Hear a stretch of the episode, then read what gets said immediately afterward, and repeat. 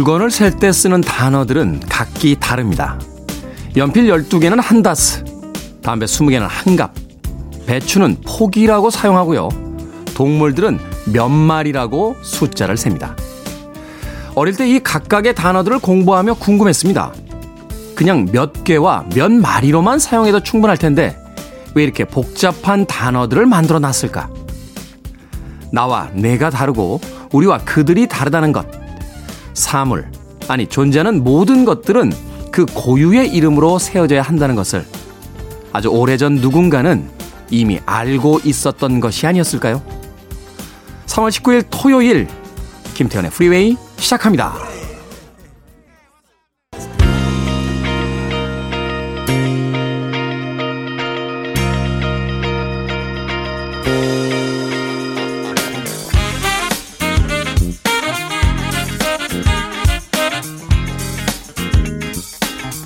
빌보드 키드의 아침 선택 김태훈의 프리웨이 저는 클 태 자 쓰는 테디 김태훈입니다.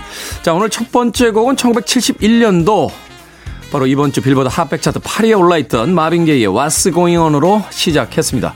팝 역사상 가장 위대한 명곡 중의 하나로 평가받고 있는 곡이죠. 마빈 게이는 아, 불행한 아, 그 인생의 마감이 있긴 있었습니다만 그럼에도 불구하고 그의 많은 작품들이 불멸의 예, 고전으로서 팝 역사에 남아 있습니다. 자, 3월 19일 토요일입니다. 1부는 음악만 있는 토요일로 함께 합니다. 좋은 음악들 두 곡, 세 곡 이어서 들려드립니다. 특히나 1970년대, 80년대, 90년대를 중심으로 해서 빌보드 핫백 차트 이번 주 상위권에 랭크됐던 음악들 선곡해서 들려드리겠습니다. 그리고 2부는 북구북구로 꾸며집니다. 착한 거는 온전히 읽어보는 시간이죠. 북칼럼니스트 박사 씨, 북튜버 이시안 씨와 함께 2부에서 만나보도록 하겠습니다. 자, 청취자분들의 참여 기다립니다. 문자번호 샵 1061, 짧은 문자는 50원, 긴 문자는 100원, 콩으로는 무료입니다. 여러분은 지금 KBS 2라디오 김태훈의 프리웨이 함께하고 계십니다.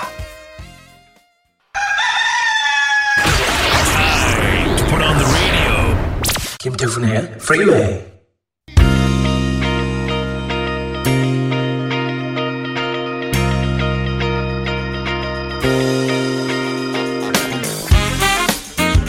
음악만 있는 토요일 세 곡의 노래에 이어서 듣고 왔습니다. 1972년 아, 바로 이번 주 빌보드 Hot백 차트 2위에 올라있던 곡이었죠. 아메리카의 A Horse with No Name. 그리고 이어진 곡은 85년도 역시 같은 차트 이번 주 9위에 올라있던 티나 터너의 Private Dancer. 그리고 마지막으로 이어진 세 번째 음악 1974년도 역시 빌보드 Hot백 차트 이번 주 14위에 올라있던 블루 스위드의 Hooked on, a Feeling. 까지 세 곡의 음악 이어서 들려드렸습니다. 발음하기 참 곤란하네요. Hooked on a Feeling. 네. 블루 스위드라는 이 팀은 사실은 이 음악 이후에 그렇게 큰 히트곡을 남기진 못했습니다. 예전에도 음악 들을 때 팀명이 참 흥미로웠어요. 파란색 스웨덴이. 네. 스웨덴 사람들이 팔았다. 이게 무슨 뜻일까요? 한참 생각했던 그런 기억이 나는군요. 자, 미키와 똘이라고 닉네임 쓰시는데요. 테디, 반갑습니다. 즐거운 주말이에요. 주말이라 더 여유롭네요. 올해는 좋은 일만 가득하기를 바래봅니다. 라고 주말에 사연 보내주셨습니다. 주말이라 여유롭죠. 이 여유로움을 무엇으로 채울까가 우리가 늘 하는 고민인데, 한편으로 생각해보면 조금 비워놓는 게 더 중요하지 않나 하는 생각 해보게 됩니다. 월요일부터 금요일까지 너무 바쁘게 살았기 때문일까요? 주말이 돼도 아침에 일어나는 시간부터 시작해서 저녁에 잠들 때까지 계획을 빡빡하게 잡아놓으신 분들 꽤나 많습니다. 오전엔 뭐 하고 빨리 점심 먹고 오후에는 또 어디 가서 뭘 봐야 되고 하면서 토요일과 일요일 이틀의 주말을 빡빡하게 계획 잡는 분들도 계신데 그렇기 때문에 월요일이 힘든 게 아닌가 하는 생각을 해보게 됩니다. 주말 좀 여유 있게 잠도 좀 늦잠까지 예, 합쳐서 주무시고요. 맛있는 음식 드시면서 그렇게 보내시는 건 어떨까 하는 생각 드는군요. 임명옥님, 행복한 아침 함께 합니다. 주말에는 늦잠을 자야 하는데 출근 준비합니다. 그래도 화이팅! 이라고 하셨습니다. 신청곡은 테디가 들려주는 곡 듣겠습니다. 다 좋아요. 라고 하셨네요. 주말인데 출근 준비하시는군요. 임명옥님. 그래도 일이 있다는 건 좋은 거죠. 인생이라는 게요. 이쪽 측면에서 볼 때 저쪽 측면에서 볼 때 각기 다르게 보이는 것 같아요. 이쪽 측면에서 잘 안 보일 땐 예, 저쪽으로 돌아가서 이쪽 측면을 보는 건 어떨까 하는 생각도 해보게 됩니다. 제가 방송 중에 한번 이야기 했었나요? 그 주짓수라고 하는 또 유도를 하는 분들에게 예, 물어봤더니 자세를 바꿔야 된대요. 누르기를 당해서 누군가에게 꼼짝 못하게 눌려 있을 때는 자세를 바꿔야 된다. 발을 움직이고 팔을 움직여서 지금 처해져 있는 포즈를 바꿔야 빈틈을 만들 수 있다. 라는 이야기를 하더군요.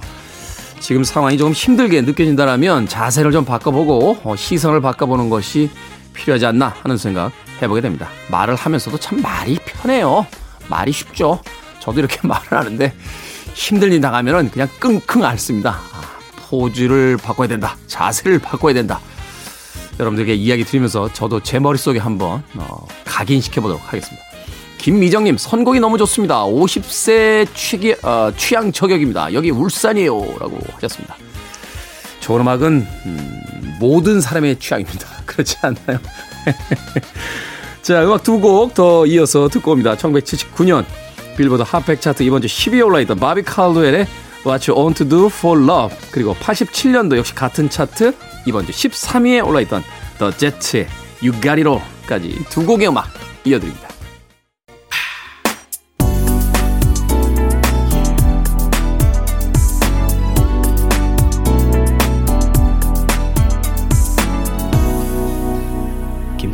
Freeway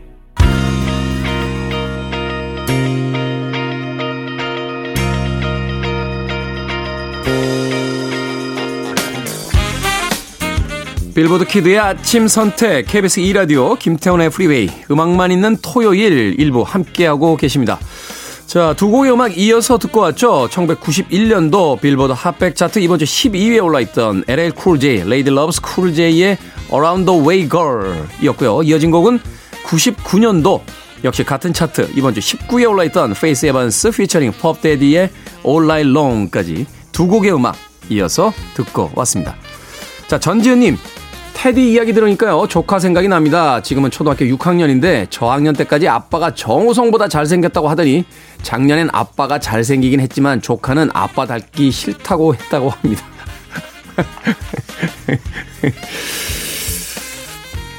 이제 세상을 알아가는 거죠. 네, 산타클로스. 아, 잠깐만요. 이 방송을 아이들도 듣고 있기 때문에, 네, 산타클로스 할아버지에 대한, 네, 아, 비밀은, 네, 말하지 않도록 하겠습니다. 산타클로스 할아버지 비밀이 뭐냐고요? 뚱뚱하시잖아요. 네. 그런 얘기를, 그런 얘기를 하는 게 아니죠. 어찌됐건, 네, 아이가 초등학교 6학년이 됐으니까, 이제, 음, 그렇죠. 아빠가 잘생기긴 했지만, 네, 그래도 정우성을 닮고 싶죠. 네, 아버지보다. 그런데, 그렇게 안 됩니다. 네, 그렇게 안 됩니다. 초등학교 6학년인 조카 여러분, 네. 제가 30대 때였나요? 어, 그 면도를 하다가 아침에 깜짝 놀란 적이 있어요. 어, 방송에서 제가 한번 했던 이야기인데, 거울에 비치는 얼굴을 이렇게 보면서 누구를 닮았지? 내가? 하는 생각을 문득 하게 됐는데, 서른 살이 넘어가면서 얼굴을 보니까 예전에 그 사진첩에서 봤던 저희 아버지 얼굴이 거기 있더군요. 야, 이런 게 바로 피는 못 속인다. 혹은 DNA의 힘이구나 하는 생각을 했던 기억이 납니다. 아이들이 너무 어릴 때는 아버지와의 어떤 나이 차이가 있기 때문에 그렇게 닮았다는 느낌을 별로 못 받아요, 스스로. 남들은 닮았다라고 이야기하지만. 근데 이제 30대와 40대 정도가 되면 자기 얼굴에서 자신의 아버지의 얼굴을 발견할 때가 있습니다. 뭐 엄마의 얼굴도 마찬가지고요. 네. 아빠를 닮고 싶진 않은 초등학교 6학년입니다만. 또 모르죠. 기도를 열심히 하면 정우성을 닮을 수 있을지. 천지은님. 자, 1089님. 9년째 주말은 직장에서 보내고 있습니다. 서비스업이라 남들이 쉴 땐 더 바쁜 날이 되는 거죠. 그래도 주말이 오면 기분이 설레요. 라고 하셨습니다. 글쎄요, 뭐 남들과 다 함께 쉬는 것도 좋습니다만 남들이 쉴 때 일하고 남들이 일할 때 쉬는 것도 괜찮지 않습니까? 저는 뭐 프리랜서 생활을 오래 해서 그런지 몰라도 가끔 남들이 출근할 때 일 안 하거나 남들이 출근을 하지 않을 때 일하는 경우가 있는데 뭐 그것도 그렇게 나쁜 경험은 아닌 것 같아요. 즐기시기 바라겠습니다. 자, 두 곡의 음악 또 이어서 들려드립니다. 1985년으로 갑니다. 빌보드 핫백 차트 이번 주 1위를 기록했던 곡이었습니다. 아리오 스피드웨건의 Can Fight This Feeling 그리고 88년도 역시 같은 차트 7위에 이번 주에 올라있던 데비 깁슨의 Out of the Blue까지 두 곡의 음악 이어드립니다. You're listening to one of the best radio stations around. You're listening to 김태훈의 Freeway.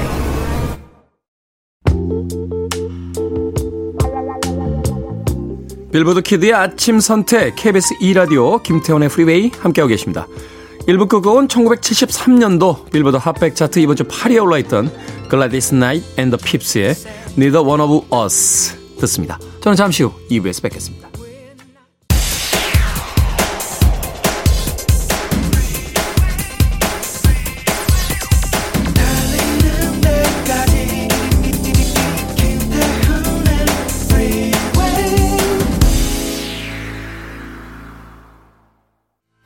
김태훈의 프리웨이 3월 19일 토요일 2부 시작했습니다.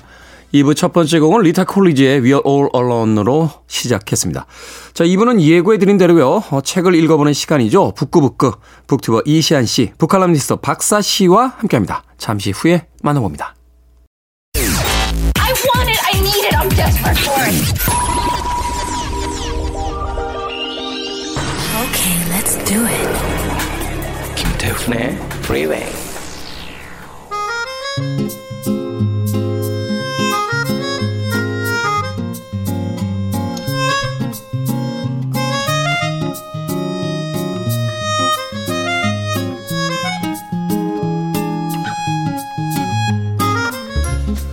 토요일 아침마다 열리는 말 많은 북클럽 북구북구 북튜버 이시안 씨, 북칼럼니스트 박사 씨와 함께합니다. 어서 오세요.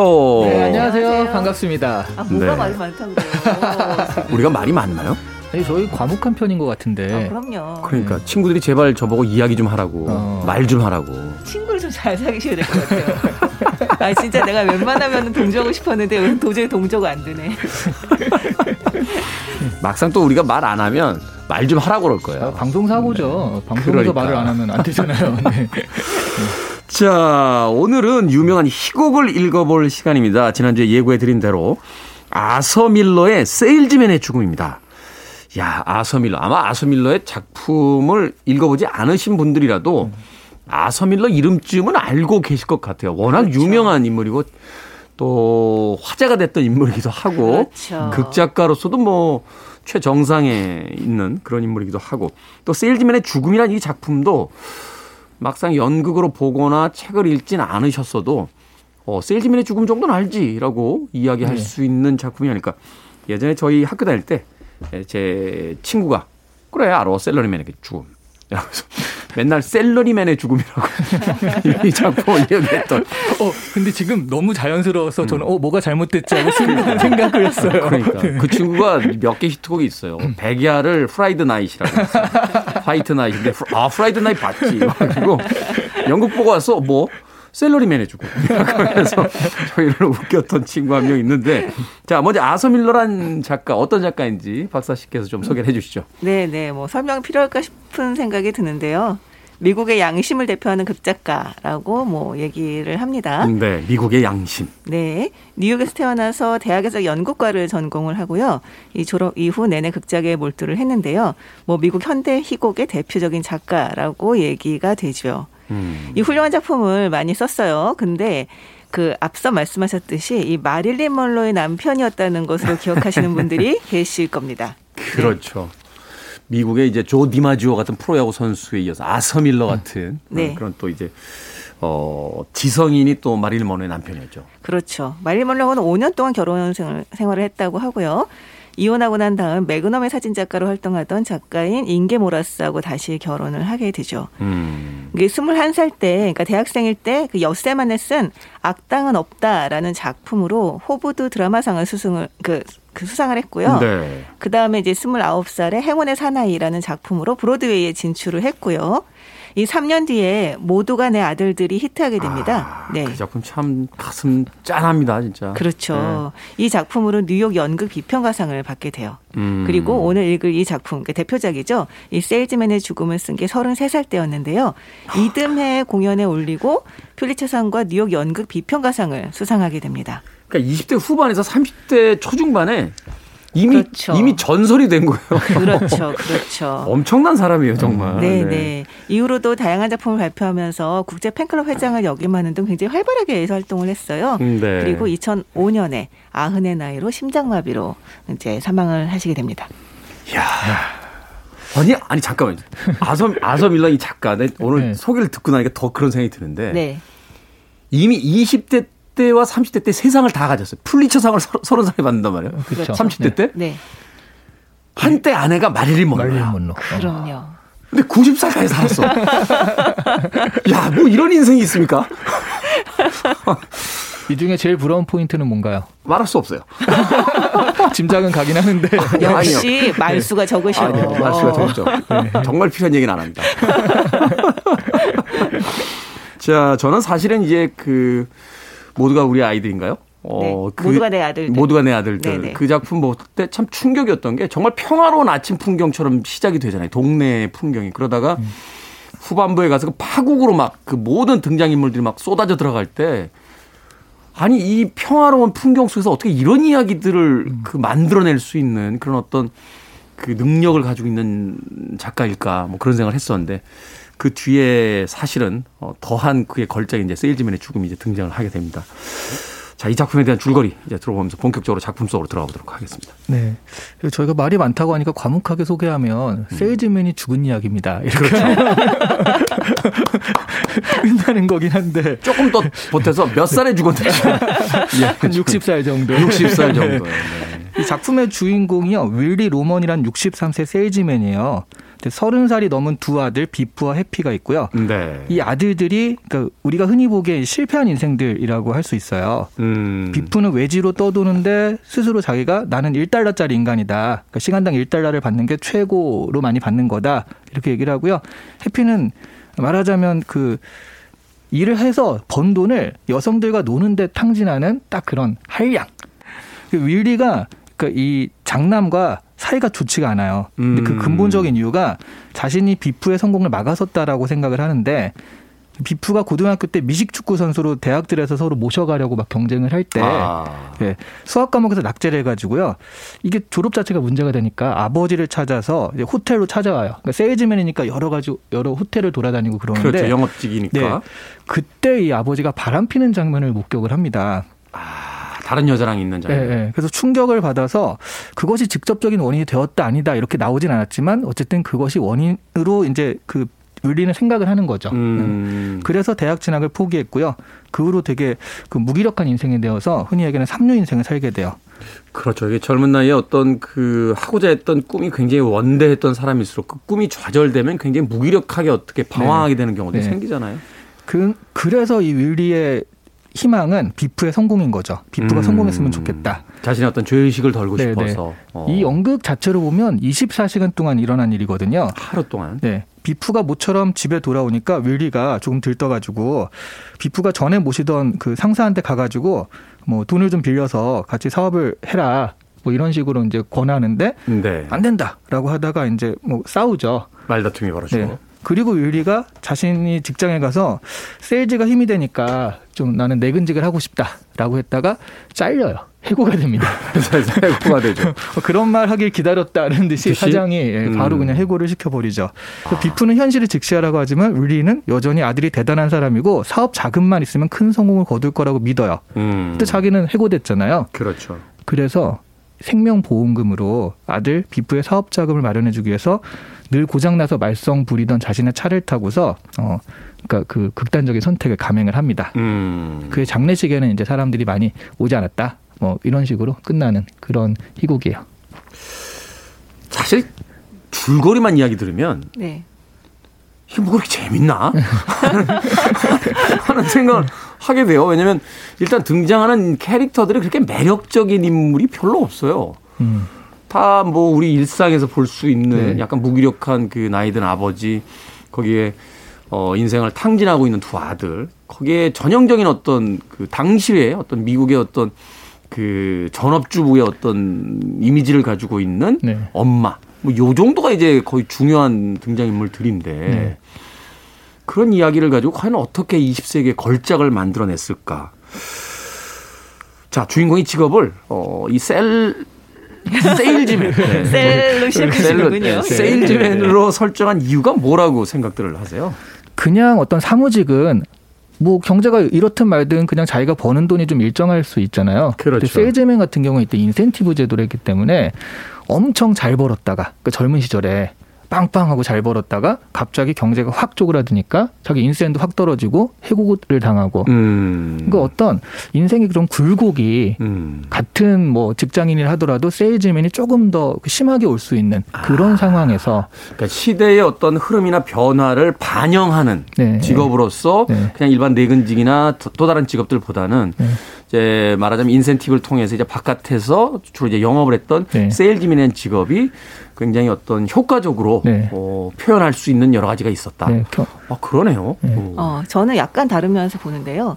이 세일즈맨, 뭐, 말씀하신 것도 맞지만, 이 세일즈맨이 환상을 만드는 사람이잖아요. 음. 뭐냐면, 내가 팔고 있는 물건이 가장 좋은 거다. 이 물건을 당신이- 삼으로써 바로 그렇지. 이 당신의 인생도 피고, 당신의 삶도 화려해지고, 당신은 성공할 수 있다. 약간 이런 환상을 파는 사람들이거든요. 홈쇼핑 볼때 그런 겁니다. 네. 이걸 사시는 순간 요리의 신이 될 겁니다. 그렇죠, 그렇죠. 그래서 한번 산 적이 있는데. 네, 네, 네. 라면만 계속 그러면. 네. 네, 제가 이건 뭐 약간 딴 얘기지만 어- 어렸을 때, 어렸을 때입니다. 어디까지 이 다단계에 한번 캠프를 가서 3박 4일 동안 음, 있다 온 적이 있었어요. 네트워크 마케팅이라고 삼박사일이나요? 하죠. 네. 오, 네. 네. 그랬는데 그때 제가 기억나는 게 뭐냐면 그분들이 이제 해줬던 얘기인데 물건을 팔려면 본인 스스로가 이 물건이 최상의 선택이라는 걸 믿어야 된다는 거예요. 그러니까 아. 내가 그걸 믿어야 그것을 이제 팔 수가 있다는 거죠.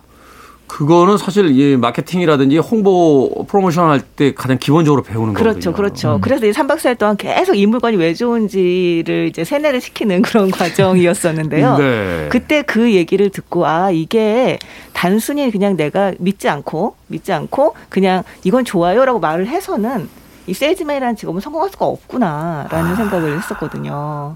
뭔가를 판다는 존재는 그런 그러네요. 존재죠. 네.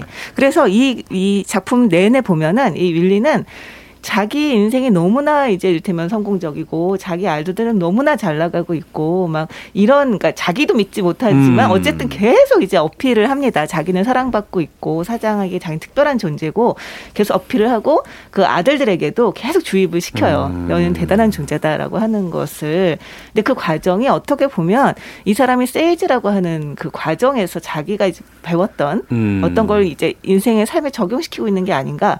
라는 생각이 저는 좀 들었어요. 그러니까 자본주의의 어떤 그 이면 속에서 스스로를 어떤 환상 속에다 묶어두려고 하는 한 그 직장인에 네. 대한 이야기를 하기 위해서 이 네. 세일즈맨이라는 직업이 굉장히 주- 야, 저, 이- 네. 아, 저, 저랑 지금 되게 비슷한 얘기인 게 네. 이게 연도가 1928년으로 설정이 음. 됐거든요. 29년에 대공황이 오잖아요. 그렇죠. 네. 1928년에 아메리칸 드림, 우린 뭐든지 할 수 있고 내가 가졌던 것들이 이제 엄청나고 개츠비가 막 호화로운 파티를 하듯이 재즈 시대라고 하는 네. 네. 그런 시대의 어떤 환상.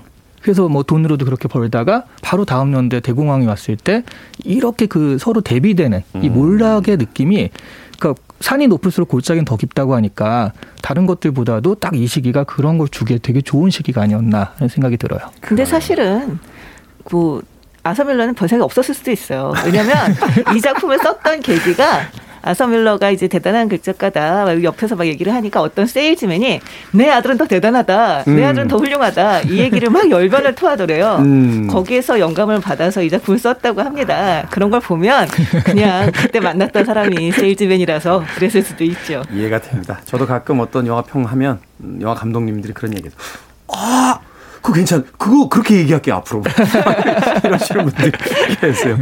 자 음악 한 곡 듣고 와서 본격적으로 아서 밀러 세일즈맨의 죽음 읽어보도록 하겠습니다. 아버지 하니까 이 곡이 생각이 났어요. 조지 마이클입니다. Father Figure.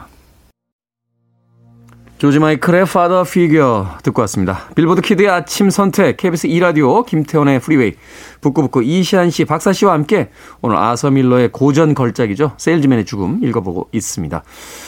자, 여기서 이제 여러 가지 어떤 사건들이 나옵니다. 그 사건들이 그렇게 자극적이진 않습니다만, 극작가가 사건을 배열했을 땐 분명한 의미를, 상징들을 어떤 담아서, 어, 이 극 속에다 남겨놨을 거라고 생각이 되는데, 여기서 이제 어떤 파국에 이르게 되는 그 결정적인 계기가 이 주인공이 윌리가 그 해고당하는 거잖아요. 네, 네.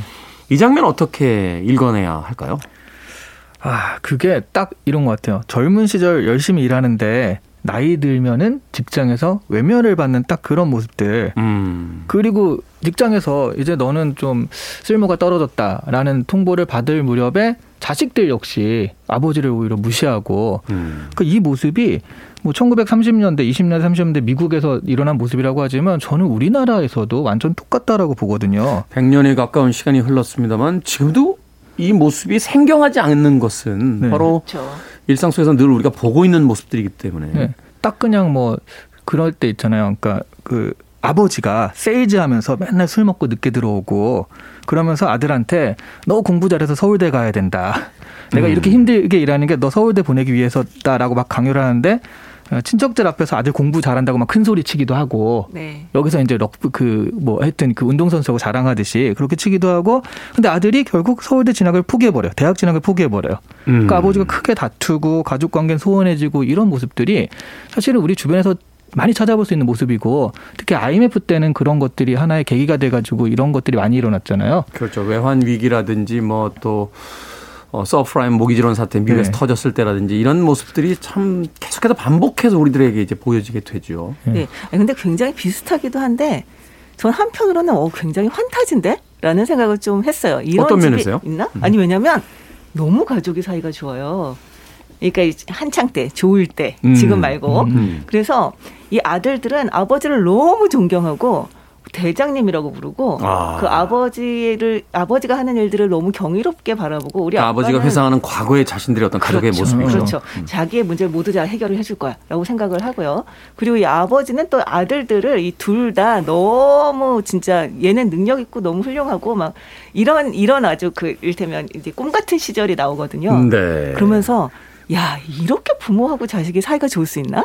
근데 어. 어. 릴 때는 그런 경우도 많지 않나요? 아 그래요? 저는 오히려 이걸 보면서 아. 어떤 느낌이 들었냐면 네. 왜 이제 어쨌든 아버지가 이제 은퇴를 하고 이제 이를테면 순조롭게 간다면 아들들이 잘 나가서 자기 몫을 하고 그리고 이제 아버지는 늙어서 은퇴를 하고 그 아들들이 이제 아버지를 돌보고 약간 음. 이게 이를테면 보통 이야기하는 가족의 순항이잖아요. 그렇죠. 근데 저는 오히려 이걸 보고 어떤 느낌이 들었냐면 야 이렇게 사이가 좋아서 오히려 아들들이 아버지한테 너무 의존하다 못해 그 아버지한테 실망하는 순간 자기 인생을 놔버리는 거의 그 음, 수준이 되고 음, 음. 이 아버지도 이 아들들을 너무 기대를 해서 계속 이제 일테면 아들의 현실을 받아들이지 않고 받아들이지 않고 계속 있잖아요. 자기 판타지 속으로 몰아넣으려고 하는 그렇죠. 그렇지만 또 아들들이 그것에 대해서 아주 소심하게 반항을 하면서도 이 아, 아버지를 너무 사랑하기 때문에 아버지에게 상처를 주고 싶지 않아서 너무 노력을 하는 그런 잘못에서 어떤 생각이 들었냐면 차라리 아들들하고 아버지하고 사이가 안 좋아서 이 아버지 아들이 야 현실적이다 그거 진짜. 아들이 아버지를 극복하겠다. 약간 어 내가 진짜 저렇게 살지 않겠다. 약간 이렇게 살았으면 오히려 더 성공적으로 살지 않았을까. 조금 다른 이야기는 한데 저희 네. 아버지는 항상 가족들이 이렇게 모여 있으면 네. 그러니까 먼저 일어나세요. 음. 어디 가세요? 그럼 야 가족들은 하루에 한 시간 이상 모이는 거 아니야? 그래서 결국 이제 외국 가셔서 20여 년 전에 그 자리 잡으시고 이제 그쪽에서 사셨는데 왔다 갔다 하는 하십니다만 네. 우리 아버지가 현명하셨네. 네. 그래서 오히려 오히려 그렇게 했어야지 좀 더 이를테면 좀 약간 삐그덕거렸을 수는 있지만 좀 더 해피엔딩이 되지 않았을까? 음. 저는 그런 생각이 근데 들더라고요. 그게 오히려 지금 한국 가족의 그런 모습들이 많이 있잖아요. 그렇죠. 사실은. 그러니까 예. 한국 가족은 오히려 그런 모습에 더 가깝죠. 그러니까 선거 때 보세요. 쫙 갈라져서 투표하잖아요. 한 가족 내의 투표의 성향이 정말 격렬히 다르잖아요.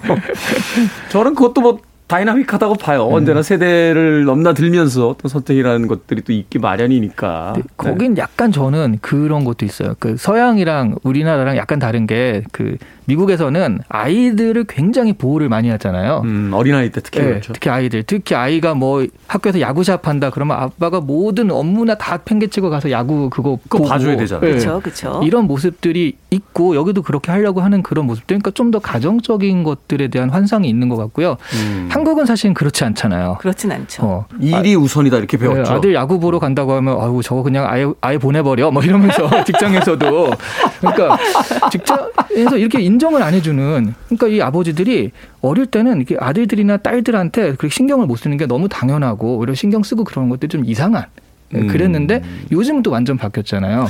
그죠. 사실은 이 코로나로 인해서 또 바뀐 게 있어요. 뭐냐면 아프면 쉬어야 된다는 거. 어. 우리는 아파도 꽉 깨물고 나가는 거니까 뭐 링거 투어 이런 얘기 했잖아요. 옛날에. 아니 링거를 맞으면 누워 있어야지 왜 나와요. 근데 네. 예전부터 이제 개근상을 최고의 덕목으로 치면서 아이고, 아파도 네. 학교는 와야 되고 아파도 직장은 와야 된다라는 말하자면 인간 중심의 사고가 아니라 회사 중심의 사고를 하면서 살아왔는데 그걸 이제 많이 바뀌게 되는 네. 계기가 되는 거죠. 그래서 그 서양의 이런 모습들 아이들을 위하고 같이 화목하게 지내는 모습들이 우리로 보기엔 약간 환타지스럽다라고 느껴지는 게 우리의 음. 경험상은 그런 것들이 많지 않으니까 그런 것 같아요. 근데 그런 면에서 이 아서밀러가 참 뛰어난 게 그 많은 작품에서 이런 어떤 설정들이 반복되잖아요. 앞서 이야기했던 모두가 나의 아들들 같은 작품들도 보면 너무 단란한 가족과 그 이웃이 이제 등장을 하는데 결국 어떤 사건을 겪으면서 이 가족들의 그 내면에 있는 또는 그 이웃과의 어떤 관계 속에서 있는 그 아주 무시무시한 비밀들 혹은 서로에 대한 증오들 뭐 이런 것들이 이제 드러나면서 파국을 향해 가거든요. 그러니까 결국 세일즈맨의 죽음이라는 이 작품도 보면 미국인들이 당시에 생각했던 이상적 가정상을 하나 그려놓고 네. 그것이 어떻게 철저히 위선적이며 맞아요. 그 모순에 빠져 있는가 이걸 이제 또 이야기하고 있는 게 아닌가 하는 또 생각이 들던데. 네, 네. 실제로 이게 굉장히 환상에 빠져 있을 때는 뭐 아들들이랑 굉장히 화목하게 지내는 것 같지만 그 안에서 이 아버지가 가지고 있는 문제점이 이 아주 그 다이나마이트의 폭탄처럼 이렇게 딱 드- 심어져 심어지거든요. 네. 뭐냐면 자기 장남을 너무나 사랑한 나머지 자기 장남이 도둑질을 하거나 음. 아니면 다른 애들에게 약간 폭력적인 성향을 보이거나 하는 모든 것들 공부를 하지 않고 일테면 그 계속 이제 컨닝을 해가지고 그냥 이게 일테면 무마하려고 하거나 하는 음, 네. 것들을 알면서도 계속 묵인을 해주고 심지어 어떨 땐 조장을 합니다. 그래서 이, 비- 이 비프가 뭐 이를테면 뭐 뭘 훔쳐왔다. 그러니까 옆집 남자가 아, 당신 아들이 자꾸 뭘 훔쳐가서 문제다 이렇게 얘기를 하니까 뭐 이번에 가져온 뭐 목재만 해도 얼마인지 아냐. 약간 이런 식으로 음. 얘기를 하면서 이 아들들을 아들들을 키우는 데 있어서도 사실 서- 문제적인 모습들을 보여주죠. 예. 보여주는데 결국은 비프가 나중에 고백을 해요. 아버지가 나에게 나에게 그렇게 가르쳤기 때문에 나는 어디 가서 맨날 물건 훔치다가 쫓겨나고 음. 그리고 어디 가서 남의 남의 밑에 일할 수 없는 몸이 되어서 이를테면 맨날 사장 들이받고 쫓겨나고 음. 이런 인생을 살게 됐다라고 얘기를 하는 장면이 나오는데 그게 그 사이 좋았던 그 장면 속에 벌써 녹아 있는 거죠. 그러네요. 바로 어, 이 중산층이라고 하는 당시 어떤 미국의 중산층, 뭐 지금의 어떤 현대로 와서도 그렇게 크게 다르지 않을 것 같은데 그 이면에 숨겨져 있는 그 화목함이라는 단어 속에 이제 그 애써 감추려고 했던 그 모순들을 통해서 삶이 어떻게 이제 파괴돼 가는가 그것을 아마 날카롭게 예, 써낸 작품이 아닌가 하는 생각이 듭니다. 음악 한 곡 더 듣고 와서 어, 계속해서 이 세일즈맨의 죽음에 대한 이야기 나눠보도록 하겠습니다. 어찌됐건 그 윌리라는 아빠는 아버지는 자신들의 아이들을 이렇게 쳐다봤겠죠. 스티브 레이본의 Pride and Joy 듣습니다.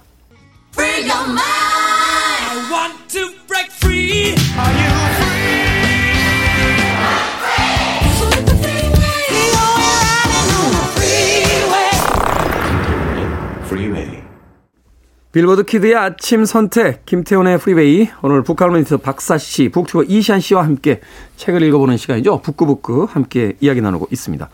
자, 아서 밀러의 세일즈맨의 죽음 음, 읽어보고 있는데 자, 이야기의 역사를 봤을 때 가장 오래된 주제 중에 하나가 이 아버지와 아들의 갈등 바로 이게 아닐까 하는 생각이 들어요. 사실은 이제 그 성경을 어 인용을 하자면 그 구약에 이제 최초의 살인이 발생하는 것도 결국은 그 하나님이라고 하는 이제 신, 신으로 이제 대변되는 아버지와 그 아버지에게 인정받기 위한 이제 두 아들들의 인정 투쟁을 통해서 그 결국은 이제 형이 동생을 살해하는 어떤 살인 사건까지 이제 벌어지게 되잖아요.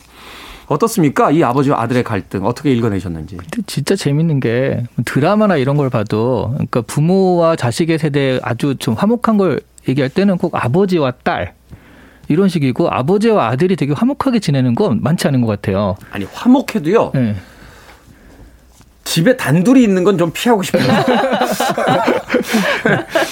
네, 이게 좀 그렇죠. 예. 이게 엄마와 딸 같은 경우는 약간의 유대감이 있는데 아버지와 딸은 정말 사랑이라는 그런 느낌이 딱 드는 그 드라마를 봐도 다 뭐 그런 딸 자랑 뭐 이런 식으로 가는데 아들과 이렇게 굉장히 유대감 있게 나타나는 게 그렇게 많지는 않은 것 같아서. 아, 그래서 아들로 살아본 적이 없어가지고 어, 잘그 모르겠네요. 많은 아버지들이 그 얘기를 해요. 그 딸이 커가는데 그게 좋으면서 너무 싫대요. 음, 맞아요.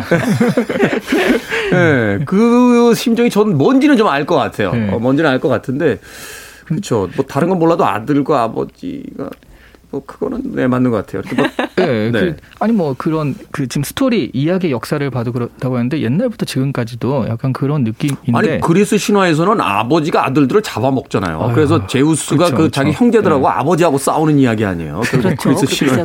그리스 네. 신화의 출발점 뭐 이런 건데. 네. 근데 어쨌든 어쨌든 여기서 이제 저는 이런 것 같아요. 이 세일즈맨의 죽음이라는 게 결국 그 파국이잖아요. 음. 죽음이란 마지막 파국인데 여기서 보면은 자본주의 사회에서 성공한 사람과 성공하지 못한 사람, 그래서 성공하지 못한 사람이 어, 그 소모돼 가는 어떤 그런 과정들을 이 세일즈맨을 통해서 보내 보여주는 것 같긴 한데요.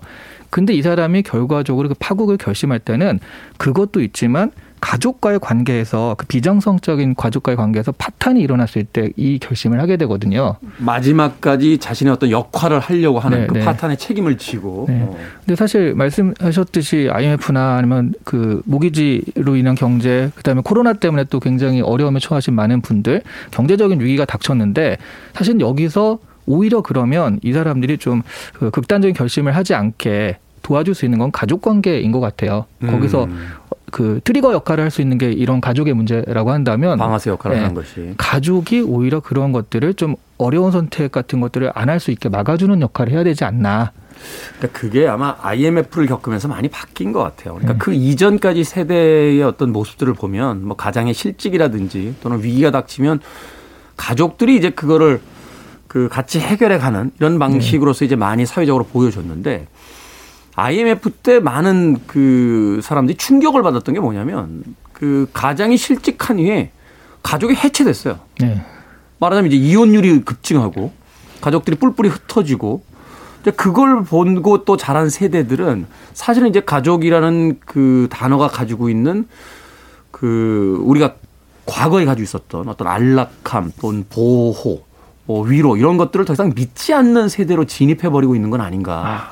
그래서 사실은 가족을 만드는 걸 그다지 선호하지 않고 이제 혼자 삶에 대한 부분들을 고민하고 있는 게 아닌가. 말씀하시는 걸 하니까 좀 약간 아, 연관이 되는 게 드라마를 보면 옛날에 IMF 때를 그리는 드라마들이 있잖아요. 네. 그럴 때 보면 그때 청춘 주인공들이 대부분 어머니 아버지랑 따로 살고 그러니까 아버지가 뭐 부도나서 도망을 음. 갔다라는 게 이런 식으로 그 부모의 부재하에서 그 스스로 성장해가는. 이야기들이 마- 주로 많이 나오거든요. 그렇죠. 그때 이제 가족이 분리됐다. 해체하면서 분리됐다라는 생각이 들기도 하네요. 네. 저는 이 작품을 보면서 이 왜 그냥 그 아버지와 아들 간의 갈등이라고 퉁치기 어려운 면이 음. 뭐냐면 이 첫째의 반응과 둘째의 반응이 너무나 달라요. 같은 아버지로 같이 있었지만 이제 그 첫째인 비프 같은 경우는 굉장히 장남이자 아주 그냥 온몸에 이제 기대를 받고 있는 음, 존재로서 네, 온 집안의 기대를 받고 온 있는. 집안의 기대를 받고 있는 존재로서 영웅이죠. 아버지의 영웅이기도 하고 둘째인 해피의 영웅이기도 합니다. 해피는 막 그 형의 짐을 들고 다니면서 쫓아다니면서 어떻게든 아버지한테 아버지 저도 좀 봐주세요. 약간 이런 모습을 보여주죠. 근데 비프 같은 경우는 결국은 자신의 인생이 실패했음을 인정하고 그리고 자기가 정말 정말로 자기의 삶을 지금 바로 이, 이 자리에서 이 현실을 알고 난 뒤에 이 자리에서 자기 삶을 시작하고 싶다라는 의욕을 보이는 반면에 음. 해피 같은 경우는 난 아버지처럼 성공할 거야. 어, 나는 그렇게 살지 않겠어. 나는 나는 아버지가 못다한 성공을 이룰 거야 라고 하면서 제 2의 윌리처럼 더 그보다 더 나가는 모습을 보여줍니다. 네. 하지만 둘 다 실패했기는 마찬가지인 거죠. 어떻게 보면. 그래서 저는 그걸 보면서 아 우리가 이를테면 그 이 가족이라던가 삶이라던가 이런 것들은 뭐 입력된 만큼 출력되는 뭐 이를테면 이렇게 하면 이렇게 될 것이라고 예상할 수 있는 그런 범위를 좀 벗어나는 게 아닌가. 음. 이게 같은 아버지와 아들이라고 해서 그렇죠. 어, 근데 같은 반응을 보이는 것이 아닌 것처럼 정말 삶이라는 건 정말 예측 불허하는 것이 아닌가. 그렇지만 거기에서 어떤 전형성을 뽑아냈다는 것이 또 이 작가의 훌륭한 점이 아닌가라는 생각이 들었습니다. 근데 그건 좀 약간 좀 다른 게 같은 출력을 같은 입력을 준 건 아닌 것 같아요. 그 첫째는 엄청난 기대를 주고 음. 사랑하고 둘째는 그냥 떨거지처럼 대한 그런 게 있잖아요. 근데 떨, 지금 떨거지. 우리 진짜 그 삶에도 그런 거 많잖아요. 그러니까 두 명, 세 명 있으면 그 중에 맞아요, 한 명한테 맞아요. 뭐가 집중이 된다든가. 맞아요. 그럼 다른 한 명이 그 항상 잘하면서 그 소외감. 뭐 누구 동생으로 기억이 예. 되고 자기 이름은 없고 이 이런 아서미가 것들. 참 영리한 작가라는 생각을 하게 되는 게 네. 이 가족의 구성을 보면 이제 소위 서양 문화의 어떤 그 기원이 되는 이제 성경에 대한 어, 뭐 소위 이제 장자 우선권 같은 것들. 네, 그러니까 그런 모습들이 다 보편적으로 담겨져 있기 때문에 네 이게 맞아요. 어떤 미국 가정이든지 이 중산층의 어떤 당시의 가족들이 봤을 때는 이게 다 자기 집안 얘기처럼 느껴질 수밖에 없는 그죠? 그리고 모든 사람들에게 다 갈등이 있기 때문에 어느 누군가에겐 반드시 감정이입이 가능한 이런 상황들을 이제 만들어 놨다라는 것이 네. 작가로서의 참 놀라운 점이고 앞서 이야기하신 그 두 분의 어떤 이야기와 함께 이렇게 이제 포용되는 그런 어떤 설정이 아니었나 하는 또 생각을 해보게 됩니다. 자, 이 책 안에서 인상적인 문장 표현 하나씩을 이제 한 줄 추천사와 함께 마무리를 좀 해주십시오. 아, 사실 저는 이게 문장이나 표현으로 하기에는 좀 애매한 부분이 있는 것 같아요. 그래서 마지막에 그 세일즈맨이 실제로 죽었다는 그 사실 자체가 저는 그게 가장 인상적이고 그러긴 했습니다. 음, 그래서 죽음으로써 이 모든 그게 예, 이제 예. 종급되는 예, 음, 상황. 그 죽음으로 이걸 해결할 수 있다고 생각한 그 세일즈맨의 생각 자체가 좀 충격적이었다고 할까요? 음. 추천을 하자면 당신의 부모님이 왜 그렇게 생각하는지를 이해하고 싶다면 한번 읽어보실 만한 책 음. 이렇게 추천을 드리겠습니다. 길긴 하지만 일목 요연하게 딱 들어오는군요. 네. 당신의 부모님을 이해하기 위해서 한 번쯤은 읽어봐야 되죠. 아, 저는 아이 교육을 잘 시키고 싶다면 꼭 읽어봐야 될 책이라고 생각을 했는데 누가 읽어야 되는 거예요? 가족들이 읽어야 될 책이거든요. 아, 네, 네. 네, 네. 저는 한 문장은 아니고요. 이 비프가 그 돈을 빌리러 갔다 홀대를 당하고 오잖아요. 그리고 근데 홧김에 만년필을 훔쳐요. 음. 그리고 나중에 아버지한테 이렇게 말을 합니다. 아버지, 전 오늘 손에 만년필을 쥐고 11층을 달려 내려왔어요. 그러다 갑자기 멈춰 섰어요. 그 사무실 건물 한가운데서 말이에요. 그 건물 한복판에 멈춰 서서 저는 하늘을 봤어요. 제가 세상에 가장 사랑하는 것들을 봤어요. 일하고 먹고 앉아서 담배 한 대 피우는 그런 시간들을요. 그리고 나서 만년필을 내려다보며 스스로에게 말했죠. 뭐 하려고 이 빌어먹을 놈의 물건을 쥐고 있는 거야? 왜 원하지도 않는 존재가 되려고 이 난리를 치고 있는 거야? 왜 여기 사무실에서 무시당하고 애걸해가며 비웃음거리가 되고 있는 거야? 내가 원하는 건 저 밖으로 나가 내가 누군지 알게 되는 그때를 기다리는 건데. 음. 라고 얘기를 하는데요. 이 장면이 전 너무나 소박하고 솔직해서 진짜 마음을 울리더라고요. 우리 모두가 바라던 또 스스로를 이제 바라보게 되는 그런 장면이었다라고 이야기를 해줬습니다. 저는 맨 마지막 장면이 제일 인상적이었어요. 그 죽음을 확인한 뒤에 그 엄마가 그러잖아요. 몇십 년에 걸쳐서 이 집에 드디어 대출금을 다 갚았는데 이제는 살 사람이 남아 있지 않구나. 라고 하는 이야기가 바로 이 자본주의 어떤 민낯 같은 것을 보여주는 장면이 아니었나 또 그렇게 생각했습니다. 자, 북구북구 오늘은 아서 밀러의 세일즈맨의 죽음 읽어봤습니다. 다음 주에는 윌리엄 골딩의 파리 대왕 읽어보도록 하겠습니다. 여기서 파리라고 하면 이제 그 파리가 아니고요. 파리입니다. 파리. 예, 예, 손발 비비는 파리. 예, 잘못 발음하면 파리 대왕이 돼서 예, 파리 대왕 읽어보도록 하겠습니다. 북튜버 이시아 씨, 북칼럼니스트 박사 씨와 함께 이번 주도 어, 꾸며봤습니다. 고맙습니다. 네, 감사합니다. 고맙습니다. 음악 한 곡 듣겠습니다. 리차드 막스입니다. Hold on to the night.